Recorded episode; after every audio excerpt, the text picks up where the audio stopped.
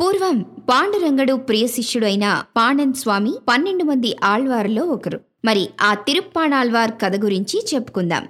చోళరాజు రాజధానిగా విలసిల్లిన ఉరైయూర్లో ఎనిమిదవ శతాబ్దంలో ఒక వరి చేనులో తిరుప్పాణాళ్వార్ జన్మించారు. నిమ్న కులస్థుడైన ఒక వ్యక్తి ఆ వరి చేను పొలం నుంచి నడిచి వెళ్తూ ఉండగా ఒక బిడ్డ ఏడుపు శబ్దం వినిపిస్తుంది. ఆహా ఏమి భాగ్యం? పిల్లలు లేని మాకు భగవంతుడు అనుగ్రహించిన ప్రసాదం ఈ బిడ్డడు అని పిల్లలు లేని ఆ భార్యాభర్తలు మురిసిపోయి వారి వంశ పారంపర్యంగా వస్తున్న తంత్రివాద్య సంగీతాన్ని ఆ బాలునికి శిక్షణిస్తారు. కాలాంతరంలో ఆ పిల్లవాడు తంత్రివాద్యంలో నిష్ణాతుడయ్యాడు. దాంతో అందరూ అతణ్ణి పాణన్ అని పిలవసాగారు. చిన్నతనం నుండి శ్రీరంగనాథుని పట్ల అమిత ఆకర్షితుడైనటువంటి ఈ పాణన్ ప్రప్రథమంగా శ్రీరంగం వెళ్ళాడు. అప్పుడు పాణన్ నిత్యం వేకువనే కావేరీ నది ఒడ్డున తంత్రివాద్యం వాయిస్తూ ఆ శ్రీరంగనాథునిపై భక్తి గీతాలు పాడుతూ ఉండేవాడు. ఆహా భూలోక వైకుంఠమే ఈ శ్రీరంగం. కాని నిమ్న కులస్థుడనైన నేను ఎలా ఈ పుణ్యభూమిలో కాలు పెట్టగలిగాను అని బాధపడుతూ ఉండేవాడు. ఒకరోజు శ్రీరంగనాథ ఆలయ పూజారి అయిన లోకసారంగుడు పాణన్ పట్ల ఆగ్రహించడం జరిగింది. పాణన్ భగవంతుని కీర్తనను పాడుతూ ఉండగా పూజారి ఏయ్ నిమ్న కులస్థుడా తిరుమంజనం తీసుకువచ్చే దారిలో నిలబడకు. పక్కకు పో అన్నాడు. అంతే భక్తిభావంలో మైమరిచి ఉన్న పాణన్కి పాపం ఆ పూజారి మాటలు వినబడలేదు. పూజారి మళ్ళీ అన్నాడు నేను చెప్పేది నీకేం వినపడట్లేదా? అట్లాగే నిలబడ్డావేం? అని ఆవేశం పట్టలేక పాపం ఆ పూజారి రాయితో పాణన్ని కొట్టాడు. అతడి నుదుటి రక్తం స్రవించింది.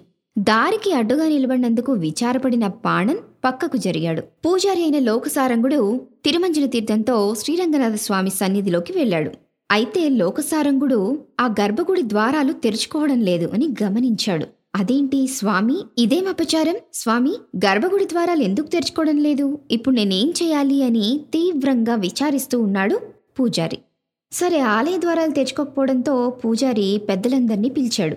పిలిచి పెద్దలారా ఆలయ గర్భగుడి ద్వారం ఎంత ప్రయత్నించినా తెరుచుకోవడం లేదు. ఏదో దైవాపరాధం జరిగింది. స్వామిని వేడుకొందామని వాళ్ళందరికీ చెప్పాడు. పూజారి అయిన లోకసారంగుడు స్వామి నేనేమైనా అపరాధం చేసి ఉంటే నన్ను క్షమించండి అని అపరాధభావంతో దేవుణ్ణి ప్రార్థించాడు. అప్పుడు ఆ గర్భగుడి నుండి అశరీరవాణి వినపడింది. లోకసారంగా నువ్వు పాణన్ ఘనతను తెలుసుకోలేదు. అతడు నాకు పరమభక్తుడు. అతణ్ణి రాయితో కొట్టావు. అందుకే ప్రాయశ్చిత్తంగా నువ్వు అతన్ని నీ భుజాల మీద ఎక్కించుకొని రా. అలా చేసిన తరువాతే గర్భగుడి ద్వారం తెరుచుకుంటుంది అని చెప్పి ఆ అశరీరవాణి వినిపించింది. ఆ అశరీరవాణి చెప్పిన విధంగానే దేవాదిదేవా పాణన్ గొప్పదనాన్ని తెలియక తప్పు చేశాను. మన్నించండి అని ఆ లోకసారంగుడు వెంటనే వెళ్ళి పాణన్ కాళ్ళ మీద పడిపోయాడు. మహాశయ మీ మహత్యాన్ని సాక్షాత్తు స్వామియే నాకు తెలిపారు. నా అపచారాన్ని మన్నించండి అని వేడుకున్నాడు. అయ్యా మీరు గొప్పవారు.